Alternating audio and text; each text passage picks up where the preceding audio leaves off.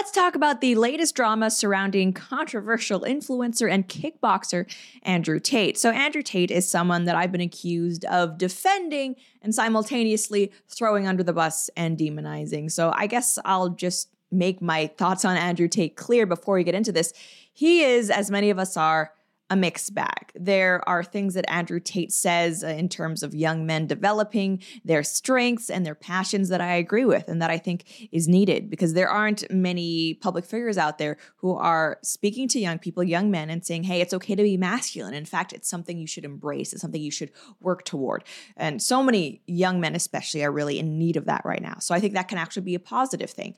However, there are things that he has said, especially older clips about women that I do not condone or agree with. And I'm also not a fan of the fact that he used to run a webcam business as as a Christian, as a conservative. I just I just don't think pornography is what our society needs. It's not good for women, it's not good for men. Now, granted, he no longer runs that webcam business, but he has also been unwilling to condemn his former involvement with that. He basically says, Well, I, I did what I had to do, it wasn't illegal shouldn't be a big deal. Uh, he is someone who I think has changed over the years. He's been in the public spotlight for quite a while now, and it seems like he is, I, I guess, living a I don't want to say more conservative lifestyle, but he doesn't at least seem to be engaged in, uh, you know, spreading online pornography. So that's a step forward. But overall, uh, you know, he's someone who people are very keen to ask you whether you support him or not. And if you ask me, it's not that simple. And if you actually want a deeper understanding of who Andrew Tate is, especially what he stands for now, I recommend you watch his interview with Candace Owens. It was it's a long one, but I think it's it was really interesting. Now, with all that in mind, obviously the big news surrounding Andrew Tate is the fact that he's currently facing charges in Romania related to human trafficking and rape. And this is all having to do with that webcam business I mentioned he used to run. Now, he definitely ran and was involved in it, but the question is whether the women, or at least some of the women who were part of that enterprise, were there willingly or not. Tate insists that, hey, any any woman who was there, uh, she fully wanted to do it. I wasn't coercing anyone. This was consensual.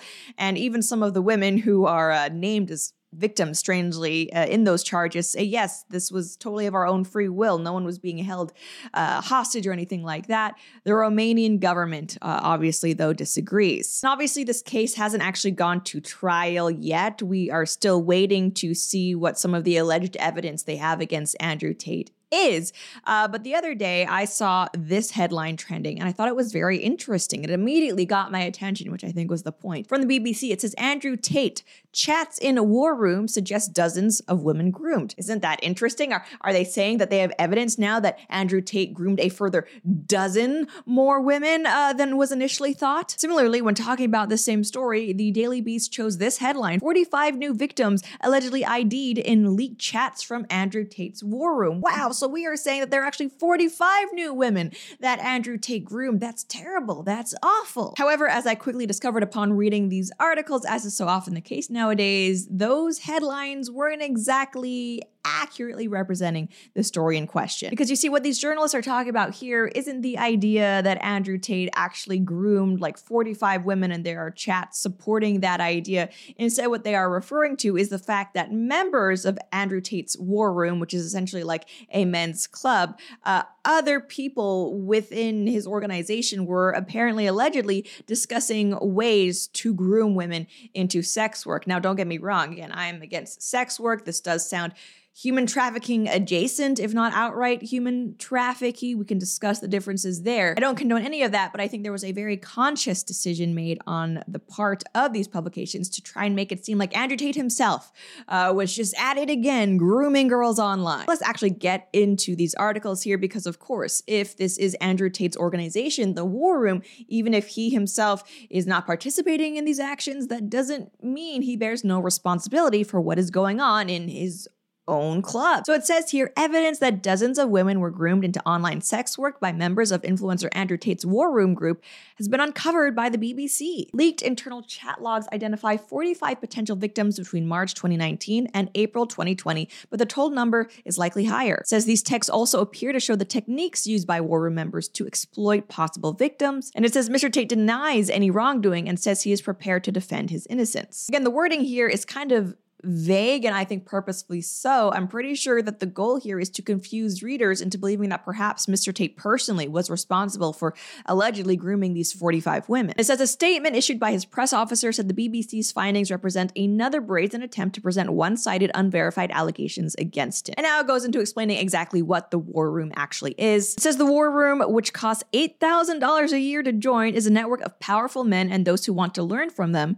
The War Room promotes self discipline, motivation, and confidence building whilst giving members access to thousands of professionals from around the world who encourage personal responsibility and accountability, emphasizing the importance of taking ownership of your choices and actions. Now, at face value, I don't have any problem with this type of, I guess, organization. I know there are different male influencers who have similarly tried to promote almost like a, a club amongst their followers, people who are similarly dedicated to a certain lifestyle, a certain ideology, or way of thinking, and they can all help each other and also help each other grow or reach certain goals. I think a lot of men, they are searching for that camaraderie, that purpose. And now I'd caution any man against looking up to an influencer, or someone like Andrew Tate, in what might be considered an idolatrous way. But hey, if you are just interested in networking uh, with different men and maybe having some advice about different parts of your life, I think these types of men's groups are fine. I'm not one of those women who demands that women be allowed in all spaces it's it's fine. You want to bro out online, go for it. Where things potentially are toxic though is that it seems like there are perhaps some men in in this group particularly who are interested in at the very least sexually exploiting women. The term human trafficking and grooming, I mean, they're thrown around a lot, but at the very least I think if you are a Christian, if you are conservative, even if you like Andrew Tate, you can't support this type of behavior. You see, it's explained here that leaked online chats indicate the War Room teaches members through its so called PhD course. The initials stand for Pimpin' Hoes Degree How to Groom Women into Sex Work. Members are instructed by some of the War Room leadership, known as generals, to romantically seduce, emotionally manipulate, and socially isolate women before luring them into performing on webcams, often taking all or most of the money they make. Here we actually have some posts from the War Room room that go into explicit detail as to how men can supposedly set up women to perform sex work so that they can get money from that. It says we deliberately reduce attention and note if she chases. Then we set up a coffee date and execute a move to find out if she is willing to pay for our coffee and serve us. After that, it becomes a series of gradual steps to remove her entire support structure from her life. Then we punish her for a transgression, real or imagined, by having her get our name tattooed on her, leaving her family's home slash apartment slash town slash even country, webcamming slash stripping slash walking the track for us, getting us girls, escalate, escalate, escalate. And it says after that, it becomes a series of gradual steps to remove her entire support structure from her life. And in this online class, if you can call it that, men are encouraged to ensure that they are the sole authority over different women. It says she doesn't even have a wallet. Why do I need one, daddy? I can't count it anyways. Isolating her from her family, friends, past is the kindest thing you can do for her if you are taking responsibility for having sole authority authority over her. Now, look, if you ask me, do the behaviors explained here sound illegal? I would say no, although I'm not a lawyer, but uh, it sounds like the goal here is to ensure that women are doing all of these things willingly. So I don't think they're they're being forced into anything. Uh, I I guess that doesn't sound illegal. However, I think you'd be very hard pressed to argue that it is not, at the bare minimum, highly, highly immoral. I think at the very least, this is a guidebook explaining how to have one of the most toxic relationships or mindsets possible when it comes to women. And that's not even talking about the sex work. That's just the idea that you're trying to isolate a woman from her friends and family and make her dependent on you with the explicit goal of being able to control her or manipulate her. And it's like, yes, obviously these women are adults and they have agency, but that doesn't excuse the fact that this is behavior that is meant to push someone beyond a limit that they might previously or otherwise have. Again, this is just toxic behavior. It's smarmy and it's not it's not traditional in, in any sense. And I know uh, people in especially the red pill community, they like to equate these types of power dynamic with, oh, well, I'm just traditional. Sorry, I'm not a feminist like you. It's like, no, nothing about this is biblical Christian or, or traditional. This is just, I mean, it, it's straight up, I would even go so far as to say evil, malicious. And so how this all relates back to Andrew Tate, like again, I want to be clear here, despite what these articles might try to to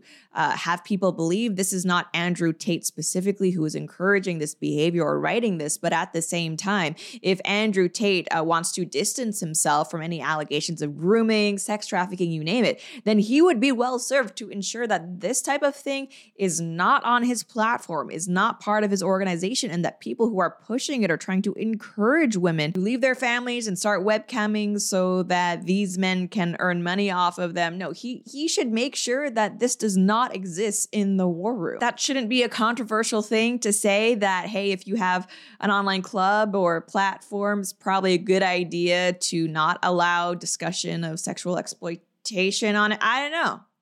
Seems pretty straightforward to me, but as always, I would love to know what you guys think. If you enjoyed this video, please be sure to like, share, and subscribe. Until next time.